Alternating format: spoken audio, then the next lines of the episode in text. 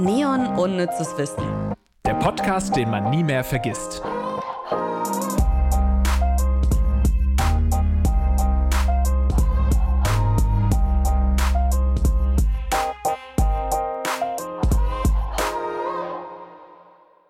Der wird nicht mehr der sein, der vorher war. Traumatisiert für immer. Es geht um einen Stift. Was mache ich mit dem Stift jetzt gerade, Ivy? Hör auf damit, das ist ja furchtbar. bitte, bitte schneide das raus, Kids. Ich esse den Stift komplett auf. Was, was ist los? Und du denkst, Leute äh, nehmen das aus Versehen als Date, äh, als Flirten wahr. Ja, Ich verstehe. ist so. Es ist so, die denken, ich mach die an.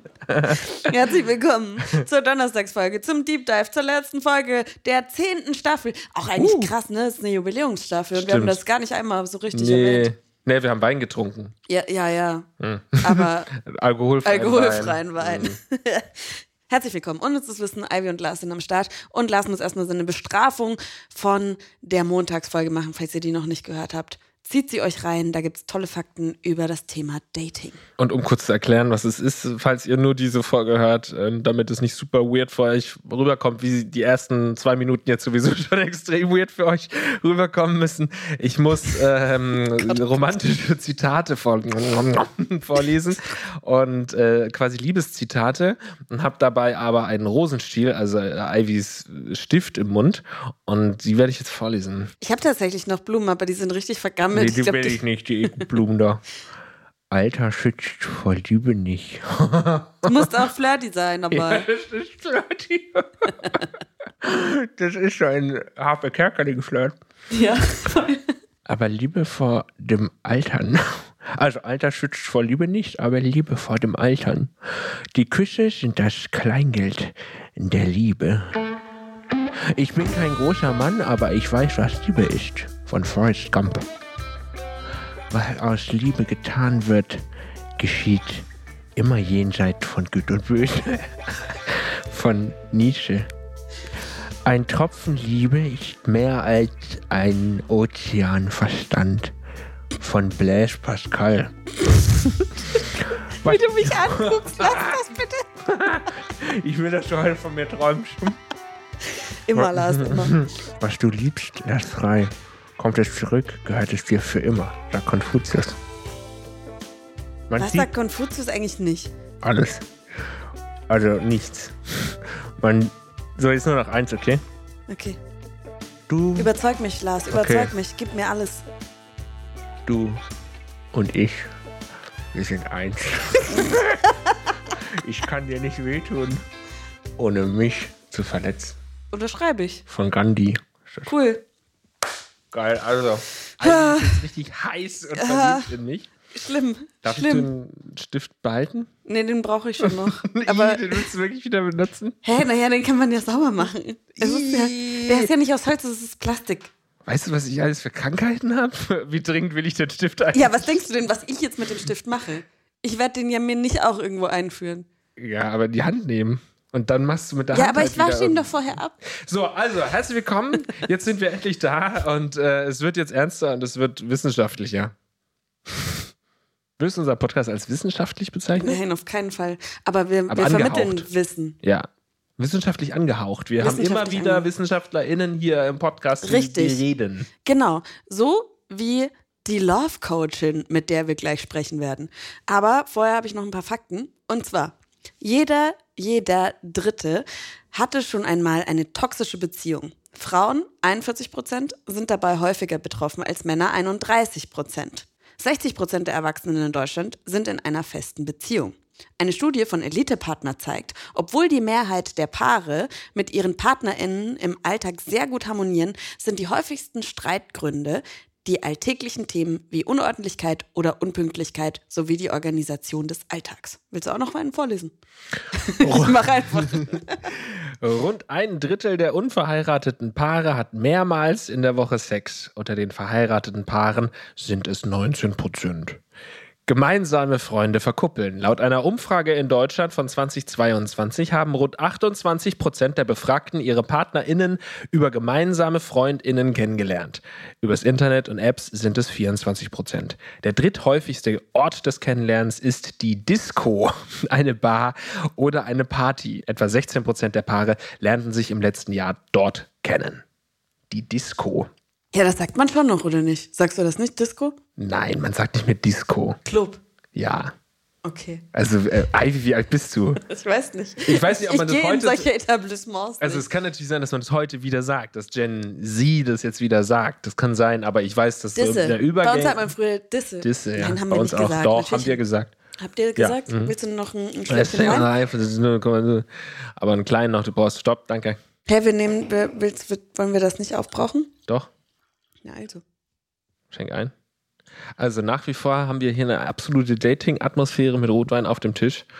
Ist Wein für dich so ein... Ähm, oder generell Alkohol, ohne das jetzt irgendwie so heroisierend wieder darzustellen, wie es häufiger passiert bei uns. Aber ist das bei Dates äh, für dich eine, eine gute Entscheidung? Wie gesagt, ich hatte noch nicht so unfassbar viele Dates, aber manchmal war es ganz gut. Äh, bei mir auf jeden Fall. Ich bin ja immer sehr aufgeregt, ähm, auch bei so Dates gewesen. Zumindest äh, bevor ich hingegangen bin und so beim ersten Mal. Und da hat es schon äh, tatsächlich ganz gut geholfen. Wäre natürlich besser, wenn es ohne ginge, aber bei mir hat es in Maßen dann auch geholfen. Was war das weirdeste Date, was du jemals hattest? Bevor wir jetzt mit Dr. Sharon Brehm sprechen. Ähm, ich glaube, meins war, es war auch am Ende relativ erfolgreich.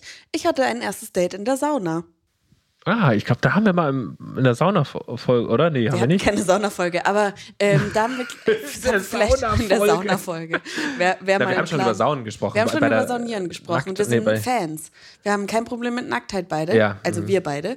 Ähm, und ich dachte auch erst bei, bei der Anfrage, dachte ich auch erst so, also auch nicht online kennengelernt oder so, sondern über Ecken, ähm, eine Bekanntschaft, dachte ich so, okay, weiß ich nicht, ist das jetzt cool oder nicht, aber auf der anderen Seite, Fakten auf den Tisch, lass es da, lass uns uns sein. Finde ich cool. Und wie lief's? Und das ähm, hat in einer eher weniger erfolgreichen einjährigen Beziehung geendet. Ja. Aber äh, weniger erfolgreich, weil sie am Ende nicht gehalten hat. Aber ähm, war ein gutes erstes Date, würde ich wieder machen. Würde, äh, boah, das ist schon krass, ne? Das ist schon. Das ist, also es war schon, glaube ich, das Boah, das ist schon echt krass, ey. Boah, das ist schon krass. Weil du willst ja in die Sauna gehen, ohne im Ansatz irgendwie ähm, sexuelle Vorstellungen oder sowas zu haben von den anderen Leuten, sondern bist ja einfach nur nackt. Aber wenn du da mit einem Date hingehst, dann hast du ja schon so ein bisschen eine Anziehung, hoffentlich. Eine attraktive Anziehung und eine sexuelle Energie, die dann da irgendwie verströmt wird. Und das will Merkt ich dann man, in in wie vielen Sekunden haben wir in der letzten Folge gelernt? unter drei. ja. Oder in den ersten drei Sekunden. Ja, dann weiß ich nicht, weil dann läuft man ja Gefahr, da mit einer Erektion rumzurennen. Wäre mir nicht aufgefallen. Ich habe versucht, diskret. Man Nicht checkt natürlich Ja, aus. aber kurz. natürlich. Wie immer in der Sauna. Man guckt mal ganz kurz. Ja, ja, weil es wie ein Unfall ist. Ja, Gerade bei. Männern, wenn es so rumhängt. es ist so. Aber ähm, hab, hätte ich nicht gemerkt, wenn es so gewesen wäre. Wenn du dich jetzt mal zurück erinnerst, ne? Und über eine Dating-App jemanden kennengelernt hast, was war das Go-To-Date? Was war deine Masche? Also eine Masche hatte ich natürlich nicht. Natürlich nicht, außer Ghosten. Ähm, ach, ich finde, dass man ähm, erstmal irgendwo sich vielleicht so spaziergangmäßig, ähm, so cornermäßig irgendwie einen Drink rausholt und dann ein bisschen läuft, so um, um die Häuser zieht. Um, da ist der große Vorteil, dass man in Bewegung bleibt und dass es dann nicht so schnell zu einer awkward silence kommt. Das versuche ich ja immer zu vermeiden, gerade auch bei Dates, ähm, weil immer hat jemand was zu tun. Du hast, kannst ja immer laufen. Und dann setzt du dich irgendwann, also, also es klingt so doof, ne? aber wenn man sich so ein bisschen antrinkt, gemeinsam, ist das schon immer so mein Go-To gewesen. Es klingt so ein bisschen, als sei ich der äh, Typ, der die Frauen immer abgefüllt hat ähm, zum Daten, aber man hat sich ja gegenseitig abgefüllt. Also ich war immer in Bars eigentlich, fast immer. Ich war auch einmal irgendwie im, im Zoo Süß. und dann auch mal so im Aquarium, Das ist süß. erstes Date. Mm, ja. Aber ich kann, also ich äh, würde auch immer eher was, wo andere Menschen auch noch da sind, wo man jederzeit gehen kann, wenn es irgendwie nicht ist. Mhm. Dass, wenn man sagt, okay, wir gehen zusammen ins Kino, schwierig. So, aber Find da lernt auch. man sich auch nicht so richtig kennen. Das ist kein gutes erstes Date generell, finde ich. Kino finde ich auch schlechtes erstes Date. Und ich kann auch, mein allererstes Tinder-Date war auch, äh, da sind wir essen gegangen, relativ früh schon. Äh, erst noch kurz getroffen und dann aber gleich essen gegangen. Und das ist auch nicht gut. Weil du willst dann, äh, du bist ja aufgeregt und dann, äh, also wenn du nicht aufgeregt bist, kannst du es machen. Aber wenn du aufgeregt bist, dann kriegst du Essen, kannst dich nicht aufs Essen konzentrieren, hast einen trockenen Hals, äh, musst es irgendwie runterschlingen, musst immer gucken, dass du nicht irgendwie äh, sabberst oder wie verhältst du dich und was isst man da jetzt und schlürft man und keine Ahnung. Da sind zu viele äh, Etiketten, die man beachten muss oder halt auch nicht beachten muss, weil der, der andere eben drauf besteht, dass man nicht drauf achtet oder was weiß ich. Man kann so viel falsch machen beim Essen. Deswegen nicht essen gehen. Dinner ist schlecht. Ja, zumindest, aber ich finde es gut, wenn man erstmal ein bisschen spazieren geht und dann sagt, hey komm, das ist ja das Schönste, ne? Man trifft sich zum Spazierengehen, aber vom Spazierengehen geht's zu, lass was essen gehen, vom Essen gehen geht's, komm, wollen wir noch in eine Bar und was auch immer danach noch passiert, aber wenn so ein unverfänglich draußen spazieren gehen zu, oh, wir verbringen gerne Zeit miteinander, das ist halt voll schön. Das stimmt. Ich hatte nur, ich habe eigentlich keine krass weirden ähm, Erfahrungen gehabt, muss ich sagen. Ähm, so Dating Experiences, zumindest keine, die ich jetzt hier erzählen könnte. nee, ähm, und äh, das Einzige war so, wenn du, dass ich irgendwie mal so nach beim Date schon gemerkt habe, irgendwie, also es wird ein netter Abend, aber mehr, mehr wird da auch nicht draus. Und ähm, wollte das jetzt aber dann auch nicht sagen, weil ich finde, ja, jetzt wird, könnte man mir wieder vorwerfen, ja, warum hast du es denn nicht gesagt? Ich finde halt auch nicht, dass man jetzt ähm, verpflichtet dazu ist, wenn du dich mit jemandem triffst und einen guten Abend hast, dann sofort an dem Abend noch zu sagen, ey, übrigens, eine Beziehung kann ich mir nicht vorstellen oder mehr kann ich mir nicht vorstellen, sondern äh, man muss ja auch nicht die Leute immer so direkt verletzen, finde ich. Man kann halt auch einfach sagen, ja gut, dann lass es uns doch jetzt heute so machen.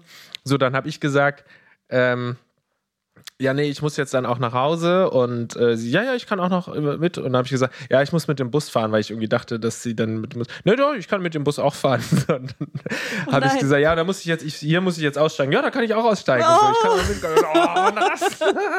Und dann irgendwann hab Ja, aber dann, hingekriegt. warum sagst du denn dann nichts?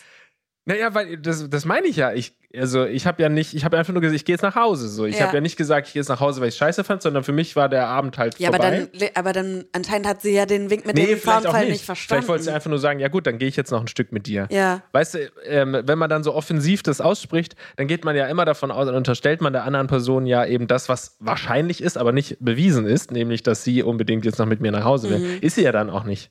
Aber das war schon aber relativ offensichtlich. bis zur Haustür hat sie dich schon begleitet. Ja, das war ein bisschen weird. Weil wir keine Experten sind und auch überhaupt nicht in der Praxis.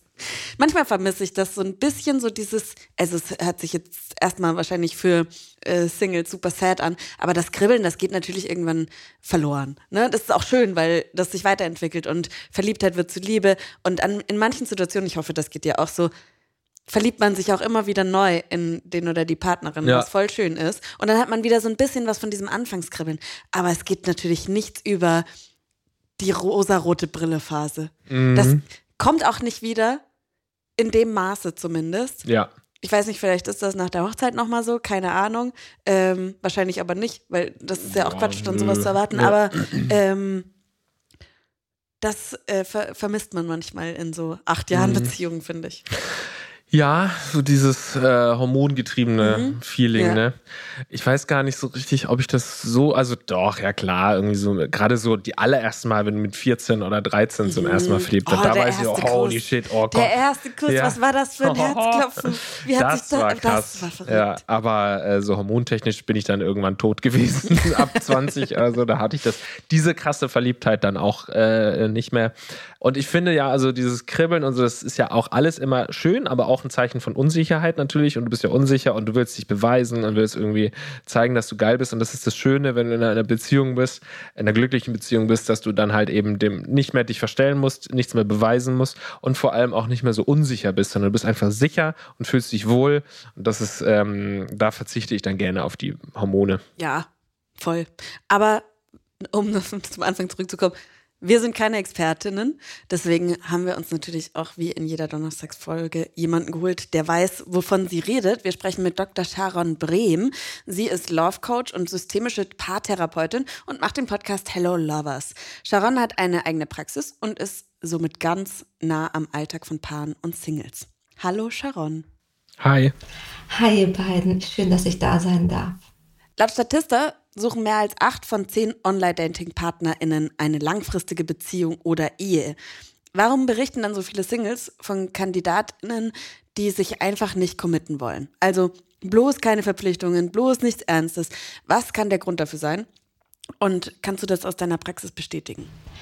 Ich finde, das ist eine super spannende Zahl und das klingt ja auch erstmal total paradox. Was uns deswegen hier helfen kann, ist ein Blick in die Bindungstheorie zu werfen. Und die Bindungstheorie würde sagen, dass diese Menschen, die eben sich nicht committen wollen, einen vermeidenden Bindungsstil haben.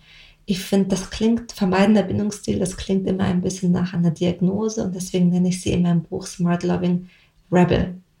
Rebels sind Menschen, die auf der einen Seite wahnsinnig kreativ sind, ihren eigenen Weg gehen sich ungern in Labels, in Schubladen stecken lassen und denen Autonomie und Unabhängigkeit einfach wahnsinnig wichtig ist. Aus der Praxis weiß ich, dass auch Rebels total die Lust und auch die Sehnsucht nach einer Beziehung haben, in der sie sich akzeptiert fühlen und in der eine, eine angenehme Nähe vorhanden ist. Aber dieser Erwartungsdruck von außen, einem bestimmten Bild entsprechen zu müssen, bestimmte Bedürfnisse einer anderen Person ja, erfüllen zu müssen, das macht ihnen oft wahnsinnige Angst. Das engt sie erstmal ein. Und weil sie hm, oft gelernt haben, dass es am besten ist, Grenzen über Rückzug zu setzen, ziehen sich natürlich auch in solchen romantischen Beziehungen zurück. Ich habe noch, ich, mir ist noch was eingefallen, Ivy. Was? Noch eine, noch eine Experience, die ich erzählen kann. Okay, weil ich habe mich ein bisschen schlecht gerade gefühlt, weil wir am Montag ja gesagt haben, dass ich eine tolle Geschichte, äh, keine tolle Geschichte, aber irgendwas zu erzählen habe. Und jetzt war das ein bisschen mau. Jetzt habe ich noch eine Geschichte, die auch mau ist, aber du bist so süß, immerhin es dann zwei du bist Geschichten. so süß. wie, wie, wie dich sowas beschäftigt. Ja, oh mich Mann, hat das ey. richtig beschäftigt, dass die Leute jetzt da sitzen und sagen, was soll das denn für ein scheiß Teaser gewesen sein? Nee, äh, wird auch nicht viel besser, aber das ist immerhin eine schöne eine Geschichte, weil keiner irgendwie darunter gelitten hat. Also ist für beide irgendwie cool gewesen. Und zwar habe ich ein Date, äh, ein Tinder-Date auch gehabt. Sie ist zu mir gekommen. Ich war in dem ähm, Zeitraum, weil hatte ich keine eigene Wohnung, sondern ich habe im Zimmer gepennt von jemandem, der gerade in Köln war, sechs Monate, und dann konnte ich da sechs Monate in dem Zimmer an so einer WG pennen und habe da so ein paar Sachen von mir gestapelt und es war, ähm, es sah halt wirklich nicht, nicht stylisch aus oder so, sondern es war einfach äh, ziemlich alles zugemüllt. So nicht mit Müll, aber es lag halt alles über, es war halt nicht ordentlich. Und sie kam dann und dann hatten wir halt äh, ein okayes Gespräch, irgendwie war ganz lustig, irgendwie so jetzt keine sexuellen Vibes gehabt, aber dann irgendwann äh, hat sie schon so drüber gesprochen, ja, irgendwie, dass man sich vielleicht nochmal irgendwie, wenn man sich nochmal trifft und so, weil, und dann hatte sie halt gesagt, ja, aber übrigens hier, ne, also dann können wir uns nicht hier treffen in der Bude, weil, also, also gebumst wird hier drin nicht. So hat sie gesagt, pimpern würde ich dich hier nicht drin. Und dann habe ich gedacht, okay, alles klar, so unordentlich habe ich das hier gar nicht eingeschätzt, aber sie fand das dann so millig. Sie fand das so millig, dass sie gesagt hat, die würde niemals Sex mit mir hier drin haben. Wow. Ja, ich fand es auch lustig und dann haben wir uns nie wieder gesehen. Vielleicht hätte dir das geholfen. Hat sich denn ähm, dein Aufräumverhalten oder dein Einrichtungsstil geändert seitdem? Na, das lag ja nur daran, dass das so ein Zimmer war, wo ich die ganzen Sachen reingemüllt habe. Ah, ja, und die ja. gesehen hätte, wie stylisch ich normalerweise wohne. Zurück zu Dr. Sharon Brehm. Äh, in eurer letzten Podcast-Folge bei Hello Lovers geht es um das Dating-Burnout. Kannst du kurz sagen, was das ist? So wie beim, beim Burnout in anderen Bereichen ist es ganz wichtig, dass Dating Burnout erstmal keine Diagnose ist. Ich glaube aber, dass der Begriff zeigt, dass ein bestimmter Zeitgeist, eine bestimmte Haltung inzwischen immer mehr beim Online-Dating oder mit Online-Dating verknüpft wird. Und so wie bei anderem Burnout geht es beim Dating-Burnout darum, dass die Partnersuche einfach ganz schön erschöpfend sein kann. Und das zeigt, das zeigt sich vor allem durch drei Komponenten. Einmal wird quasi das Ziel nicht erreicht. Das kommt eben zu keinem Erfolg. Und wenn ich date, nicht nur um des Daten willens, wenn mir das so viel Spaß macht, sondern weil ich, wenn ich date, weil ich auf der Suche bin nach jemandem, mit dem ich ein Leben gestalten kann, dann fühlt es sich an, als wäre ich nicht so erfolgreich. Ein zweiter Punkt ist, dass wir manchmal auch einfach emotional müde werden. Gerade wenn wir schon öfters enttäuscht wurden. Und der dritte Punkt, der dritte Aspekt, an dem wir merken, oh, da geht es Richtung Dating Burnout. Ähm, das kann sein, wenn ich merke, dass ich nicht mehr mit den einzelnen Personen empathisch sein kann. Wenn ich mich eigentlich auf die Person, die mir gegenüber sitzt, nicht mehr hundertprozentig einlassen kann und das auf eine gewisse Art und Weise beliebig wird. Ich glaube, was helfen kann, ist hier sich den Druck zu nehmen. Ähm, manchmal haben wir das Gefühl, wir müssten daten, wir müssten uns irgendwo anmelden, weil es sonst niemanden gibt, der einfach an unserer Haustür klingelt und dann wird sich unser Wunsch nach einer sicheren Beziehung, nach einer glücklichen Beziehung nicht erfüllen. Aber wenn ich an diesem Punkt bin, wo ich eben merke, ich bin erschöpft, ich kann nicht mehr, es fühlt sich nicht mehr nach Erfolg an, dann ist es absolut in Ordnung, eine Pause zu machen und dann mit einem neuen Blickwinkel, einer neuen Perspektive, neuer Kraft sich wieder dafür zu öffnen. Woran kann ich denn schon in der Dating-Phase erkennen, ob die Beziehung irgendwann in vielleicht eine toxische Richtung gehen könnte?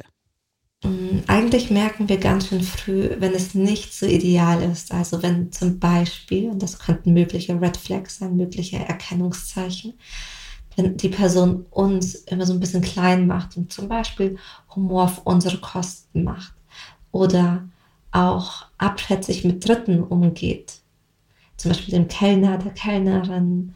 Ähm, manchmal merken wir auch, dass das nicht so gut ist, mit in eine Beziehung zu gehen mit dieser Person, weil die Person nicht so offen oder empfänglich für uns ist. Sie ist eigentlich gar nicht da, sie ist eigentlich nicht präsent oder weil sie, wenn sie, sollte man über die Ex-Beziehung reden, wenig Verantwortung bei sich selber sieht, sondern sowas sagt wie, die andere Person war so verrückt. Und das bedeutet oft, dass die Person, die dir wohl gegenüber sitzt, nicht die, die Verantwortung übernimmt oder ihren Teil sieht, warum eine Beziehung ein Dating nicht so geklappt hat, wie es vielleicht möglich gewesen wäre. Mhm. Auch wenn jemand zum Beispiel grenzüberschreitend ist, sei es auf einer verbalen Ebene oder auf einer körperlichen Ebene, bin ich mir nicht so sicher, ob das diplomatisch ausgedrückt jemand ist, mit dem man eine langfristig gesunde Beziehung führen kann. Ich glaube, das Problem liegt aber gar nicht daran, ob wir die, diese Red Flags erkennen. Also die meisten von uns, wenn ich das jetzt sage, die würden sagen, ja, also das ist ziemlich offensichtlich. Das Problem ist eher, dass wir diese Unsicherheit, die die andere Person bei uns auslöst, oft mit einem Gefühl von Verliebtheit assoziieren. Und gerade wer hm, in seinen früheren Beziehungen, sei es mit den Eltern oder auch in eigenen Beziehungserfahrungen, die Erfahrung gemacht hat, dass Liebe eben auch ein bisschen gefährlich und turbulent und dramatisch ist, der fällt ganz schnell in diese Falle, dass Unsicherheit eben verliebt bedeutet. Das Wichtige, das ist das, was ich uns, was ich so raten würde, wenn ich darf, dass wir lernen zwischen diesem aufgeregt, weil ich bin ein bisschen unsicher, du verunsicherst mich und aufgeregt, weil du inspirierst mich. Dass wir da lernen zu unterscheiden, damit wir uns langfristig auf jemanden einlassen können mit dem es auch Freude macht, gemeinsam an der Beziehung zu arbeiten und für die Beziehung zu arbeiten und zu wachsen. So viele gute Punkte. Ja, ich glaube, gerade so diese Red Flags werden einfach oft übersehen. Ne? Ja, aber das habe ich zum Beispiel noch nie gehört, ähm, dass man, dass, es, dass diese Red Flags einen am Anfang unsicher machen und das mit einer Verliebtheit verwechselt werden kann. Mhm. Voll logisch, weil man fragt sich so oft, hey, warum habe ich das nicht vorher gesehen? Warum ähm, habe ich das nicht erkannt am Anfang? Verrückt. Also danke, das ähm, habe ich gerade eine kleine Erkenntnis. ich hoffe, du wirst dein ganzes Leben jetzt nicht nochmal hinterfragen. Nee, aber am Ende, ich meine, PsychologInnen sagen das natürlich auch sehr oft. Und es hat ja auch äh, Wahrheit, kommt ganz viel auf unsere Kindheit und äh, Erziehung ja. zurück. Aber ich glaube, das ist immer, Wissen ist der Anfang Weil wenn man weiß, dass man sowas überall mit hinträgt und mit reinnimmt und die Erfahrungen, wie man als Kind Beziehungen wahrgenommen hat und wie Beziehungen einem vorgelebt wurden als Kind, nimmt man natürlich mit. Finde ich, ich, ich finde Psychologie so spannend. Aber nächste Frage. Ich finde Dating ja spannender. okay, zurück dahin. Thema Beziehungen. Am Montag haben wir über Dating-Trends gesprochen. Und Lars ist aufgefallen, immer ist irgendein Dating-Trend da.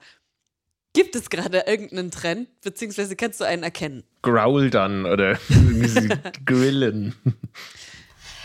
Ein Beziehungstrend, den ich tatsächlich benennen würde, ist die Beziehung zu öffnen.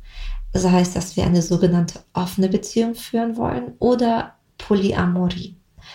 Der Unterschied zwischen den beiden ist, dass offen erstmal nur bedeutet, dass man, dass mit anderen Personen geschlafen werden darf oder dass andere Personen geküsst werden dürfen. Polyamorie bedeutet, dass ich viele Menschen liebe. Ähm, und das sind einfach nochmal verschiedene Grenzen, verschiedene Unterschiede. Ich glaube aber, was für beide Beziehungsformen wichtig ist, ähm, und auch für alle anderen, by the way, ist, dass wir eine offene und ehrliche Kommunikation haben. Ich merke, dass die Paare, die zu mir kommen, ähm, ja, die versuchen auf unterschiedliche Art und Weise Verantwortung für, für ihre Anteile zu übernehmen. Die sagen auch, dass sie grundsätzlich nochmal einen anderen Umgang mit Emotionen, mit Verletzlichkeit, mit Scham, mit Angst, mit Wut versuchen zu übernehmen. Und das ist, glaube ich, egal welche Beziehungsform es am Ende ist, ebenfalls ein Trend, den ich immer mehr wahrnehmen kann und tatsächlich auch super, super, super begrüße. Das sehe ich tatsächlich in meinem Umfeld. Ich weiß nicht, wie es dir geht, ob das jetzt einfach so eine Quarter-Life-Crisis bei einigen ist so viele meiner Freundinnen öffnen ihre Beziehungen. Ja? Ist ja, gerade so? richtig ja? krass, hm. richtig krass. Also ich hoffe, dass äh, Daumen sind gedrückt, dass das funktioniert. Ich glaube, es ist immer so ein Ding, warum man das öffnet und wenn eine Beziehung offen startet, ist, glaube ich, auch noch mal was anderes. Aber ich habe schon mitbekommen, dass dieses wir öffnen die Beziehung, um die Beziehung zu retten, nie funktioniert. Nee. Niemals nie. Und meist ist es ja ein Schritt, weil du äh, die Beziehung ja. irgendwie retten willst. naja, gut, ich kenne mich damit nicht aus, weil das irgendwie so ein Konzept ist, das bei mir noch nie ein Thema war. Und wenn, dann muss man sich da, glaube ich, richtig krass mit auseinandersetzen. Es gibt natürlich von Typ zu Typ unterschiedlich sicherlich, aber ich glaube, letztendlich brauchst du da richtig krasse Regeln auch. Mhm, voll, voll. Ich glaube, ich habe nur eine Freundin, bei der das seit Jahren voll gut funktioniert. Ja alle anderen, also ich, wie gesagt, ich drücke euch die Daumen, Leute. Mhm. Ähm, aber ich möchte es jetzt auch nicht irgendwie beschreiben. Ich lasse es einfach. Lass es. Ich drücke euch die Daumen. Die bleiben zusammen und werden heiraten. Nichts für mich. Aber wen heiraten? Ja gut, die wollen ja nicht mehr heiraten. Das ist schon, braucht man ja auch nicht, ne? Und vor allem, super Überleitung zu meiner nächsten Frage, sehe ich, vielleicht ist es auch, weil ich gerade so in der Hochzeitsvorbereitung-Bubble bin, ähm, in den sozialen Medien so eine richtige Anti-Ehe-Bewegung. Und ich kann alles nachvollziehen. Rein grundsätzlich bin ich auch selbst gegen die Ehe. Die Ehe ist das Konstrukt des Patriarchats, das, das, das wahr gewordene Patriarchat im Endeffekt oder ein Mittel des Patriarchats, um Frauen klein zu halten. Und es hört sich jetzt an, als wäre das irgendwann im Mittelalter so gewesen. Nee, es ist ja auch heute noch so. Aber äh, trotzdem heirate ich. Ich weiß auch gar nicht so, also ich will, ich finde es einfach schön. Ich, ich, kann das gar nicht. Das, Aber du kannst nicht so, erst das so krass ja. sagen und dann sagen, ja, ich mache das und finde es schön. Ja, dann musst das du das aber, erste relativieren. Nein, aber es ist ein, wirklich so ein krasser Zwiespalt, den ich in mir habe. Ja, aber das, dieses, dieser krasse Part, den, den finde ich, den, den siehst du zu krass das muss gar nicht so ein krasser Zwiespalt sein. Du kannst halt sagen, es gibt eben negative Aspekte aus der Ehe. Und ich finde also, dass die, die Ehe vielleicht gerade aus so einer schwierigen Ecke kommt oder dazu gemacht wurde. Aber das heißt ja nicht, dass man eine Ehe auch anderweitig interpretieren kann und anderweitig nutzen kann und dann eben auch total viele sinnvolle Argumente und sinnvolle Parts bei der Ehe da sind. Ja. Dann, wenn du das so argumentierst, dann ist es ja gar nicht, dann musst du dich nicht so fertig machen, wenn du heiratest. Vielleicht, ich, ich setze mich im Moment sehr viel mit den, also dass es der Plan steht, ne? Termin ist. Ich werde mich nicht umentscheiden. Aber ich setze mich im Moment schon viel mit den, warum ist das eigentlich scheiße, Sachen auseinander. Und vielleicht muss ich mir die. Das ist nicht scheiße. Das ist ja, total sinnvoll auch. Ja, aber also eigentlich braucht es doch nicht. Doch, ist total sinnvoll, auch wenn man Kinder hat und so. Das ist schon. Ja. Ich glaube, es braucht Ein Hoch nicht. auf die Ehe. Wir fragen mal äh, Dr. Sharon Brehm, wie siehst du das? Die meisten, die an dem Konzept Ehe zweifeln, daran, ob es diese Institution braucht. Also braucht es diesen Begriff, dieses Label. Denn zum Glück heiraten die meisten heute nicht mehr aus finanziellen Gründen. Oder was heißt zum Glück, das ist total in Ordnung, wenn man das möchte.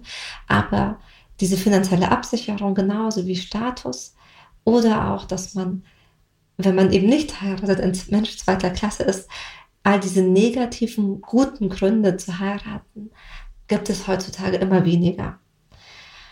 Deswegen kann es sich total nach Freiheit anfühlen, eben nicht zu heiraten und zu sagen, wir brauchen diese Institution nicht.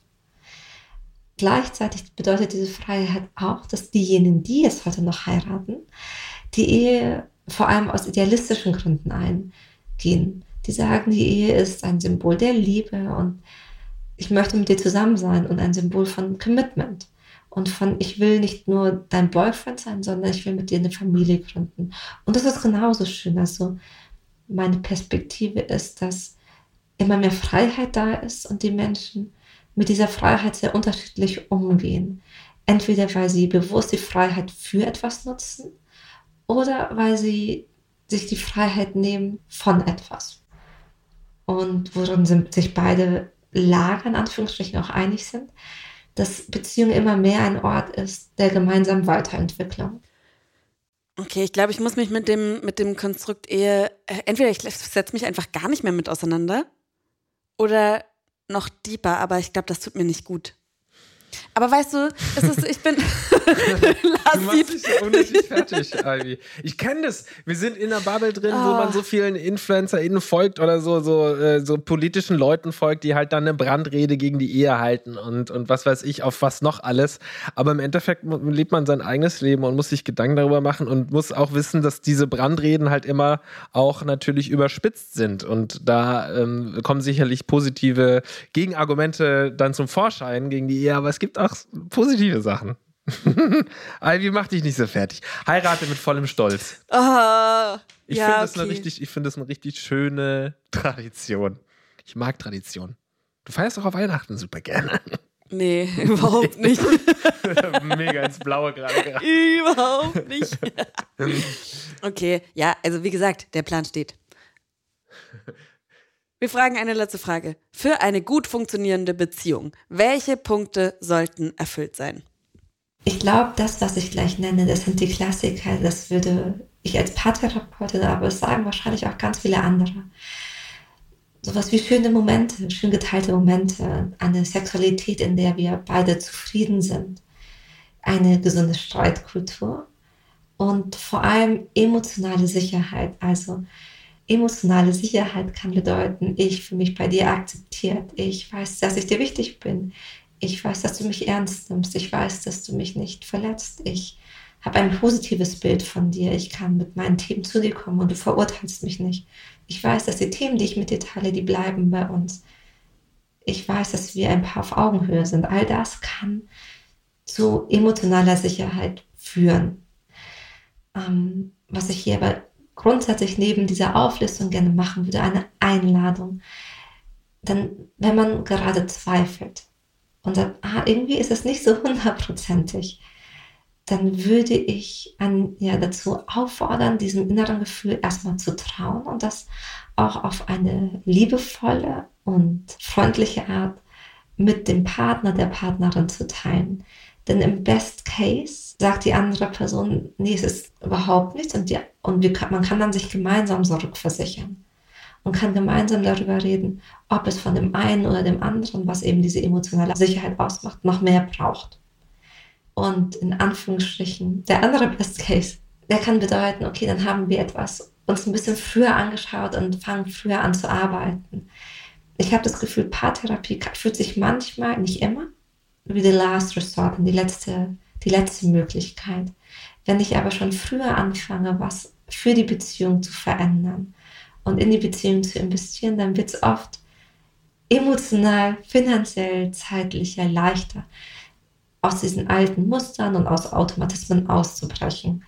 Und Studien zeigen, dass wenn wir die Gehirne von frisch Verliebten mit den Gehirnen von Langzeitverliebten miteinander vergleichen, dass es tatsächlich Menschen gibt, die sind auch nach 20, 30 Jahren immer noch verliebt.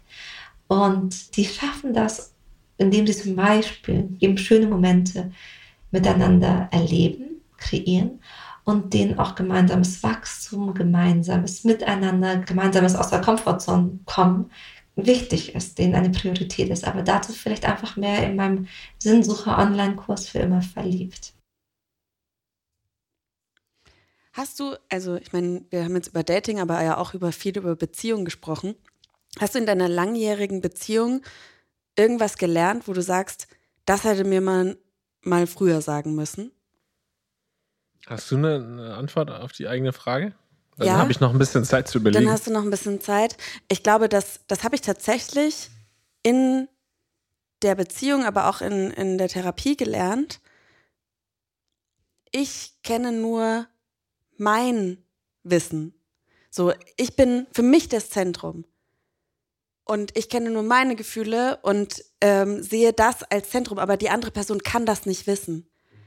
Wenn ich es nicht teile, kann die Person gegenüber keine Gedanken lesen.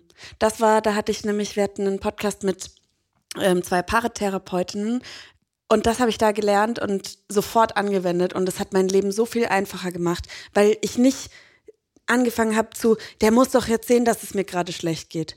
Nein, muss dein oder deine Partnerin nicht. Wenn es dir nicht gut geht oder du ein Problem mit irgendwas hast, musst du es sagen, ähm, weil Gedankenlesen gibt's nicht. Und das war für mich so, Bezie also auf Beziehungen angewendet, aber auch auf freundschaftliche Beziehungen, so der Aha-Moment. Das finde ich, äh, finde ich schön. Also man sieht, auch wenn man äh, therapeutische Podcasts hört, kann das einen in gewisser Weise äh, therapieren. Äh, ja, also ich habe, sagen wir mal, aus einer, aus, Ex, aus einer Ex-Beziehung auf jeden Fall so ein paar, sagen wir, Red Flags, würde man heute sagen, auch äh, ignoriert, sodass mir das so meine Freiheit in gewisser Weise eingeschränkt wurde, als dass ich mich eigentlich gar nicht mehr so richtig mit Freunden treffen konnte, ohne danach irgendwie passiv-aggressiv oder irgendwie in gewisser Weise äh, oder mich gestritten habe oder auch nicht gestritten habe oder eine kalte Schulter gezeigt bekommen habe und so. Und wo ich dann selbst äh, damit reagiert habe, mich weniger mit äh, Freunden zu treffen. Und das ist, glaube ich, ähm, eine Sache, die man einfach nicht machen sollte. Und deswegen habe ich dann, in, äh, als meine jetzige Beziehung angefangen hat, von Anfang an super viel darüber gesprochen, was für mich alles nicht geht. Und das war, glaube ich, super wichtig, dieses Fundament aufzubauen, äh, meine Ehe und die Beziehung, dass man von Anfang an angesprochen hat. Übrigens, das sind so für mich Red Flags oder das sind für mich ähm, Dinge, die gar nicht gehen. Und ähm, dann ist, war das von Anfang an geklärt. Ich glaube, das ist auch super wichtig, wenn man eine Beziehung eingeht, dass man ganz früh schon alle super wichtigen Pfeiler oder so dieser Beziehung bespricht. Im Endeffekt sagst du, dass eine Be Beziehung nur gut funktionieren kann, wenn man sich gut selbst kennt. Mhm, das auch, ja. Mhm. Wenn du, wenn du selbst weißt, was du, was du möchtest, was dir wichtig ist und das kommunizierst. Totally, yes. Das ist doch schön. Schön. Das ist doch Da super haben wir schön. jetzt richtig weitergeholfen, kann es Ja. sein den Leuten? Vielleicht. äh, auf jeden Fall vielen, vielen Dank, äh, Dr. Sharon Brehm, die den Podcast Hello Lovers macht. Äh, schön, dass du unsere Fragen beantwortet hast. Danke auch von mir.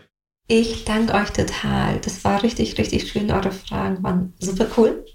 Ähm, schön, dass wir über das Thema Liebe gesprochen haben. Da gibt es ja immer genug darüber zu reden. Ja, cool, Ivy. Dann ist es jetzt soweit. Das war's für immer. Nein, Vielleicht. wer weiß. Also, wir sind jetzt erstmal wieder in einer Pause. Diese Staffel ist äh, fertig produziert. Wenn ihr uns was Gutes tun wollt und dieses Podcast-Projekt unterstützen wollt, dann äh, müsst ihr diesen Podcast schön teilen und ähm, hier eine positive Bewertung hinterlassen und so weiter, damit wir wissen, dass ihr wollt, dass es weitergeht. Übrigens gibt es jetzt was Neues. Bei Spotify kann man jetzt Fragen unter den Podcast machen und ihr Cool. könnt die da beantworten. Wir stellen euch da irgendeine Frage. Ich weiß noch nicht was. Sollen wir weitermachen oder nicht? Oder keine Ahnung was. Vielleicht wollt ihr, dass wir zweiwöchentlich weiter erscheinen oder findet ihr Einmal wöchentlich reicht mir vollkommen, bitte nervt mich nicht. Äh, vielleicht solche Sachen. Könnten wir da mal so kleine Umfragen machen. Das Ein bisschen in den Austausch gehen. Direkt. Yes, let's do it. Ähm, schreibt uns sehr gerne. Wir freuen uns da total drüber. Ansonsten werde ich euch natürlich vermissen äh, da draußen. Ivy, dich auch. Wir sehen uns dann jetzt auf äh, äh, unbestimmte Zeit ja wieder nicht. Also Ja. äh, wir sehen uns ja ausschließlich äh, zum Podcast produzieren. Das ist tragisch, aber dann müssen wir einfach dafür sorgen, dass es weitergeht. Super. ich hab euch lieb, ich hab dich lieb. Und sagt allen, die ihr liebt, immer, dass ihr sie liebt. Kommunikation ist super. ich euch auch. Ich hab dich auch lieb. Dann sehen wir uns bald. Bis dann. Tschüss. Ciao. Neon Unnützes Wissen, der Podcast, den man nie mehr vergisst, ist eine Produktion der Audio Alliance. Hosts Ivy Hase und Lars Paulsen. Redaktion Kirsten Frintrop, Gruner und Jahr Recherche und Melissa Wolf. Redaktionsleitung Audio Alliance Ivy Hase. Audioproduktion Alexander Weller. Und die Titelmusik kommt auch von Alex.